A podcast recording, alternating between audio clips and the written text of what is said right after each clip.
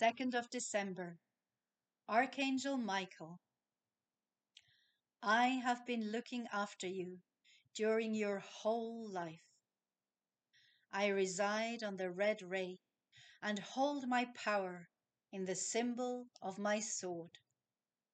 I don't know if you realize how much in your life is determined and supported by the angelic realm. You have great powers too, and you are here to wield them.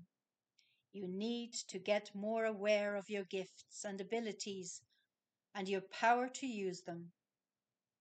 We have great overview over your lives and see your timelines and your potentials. Trust yourselves. I want to give you courage and strength and to know that you already have what it takes. If you ever need my help, call on me.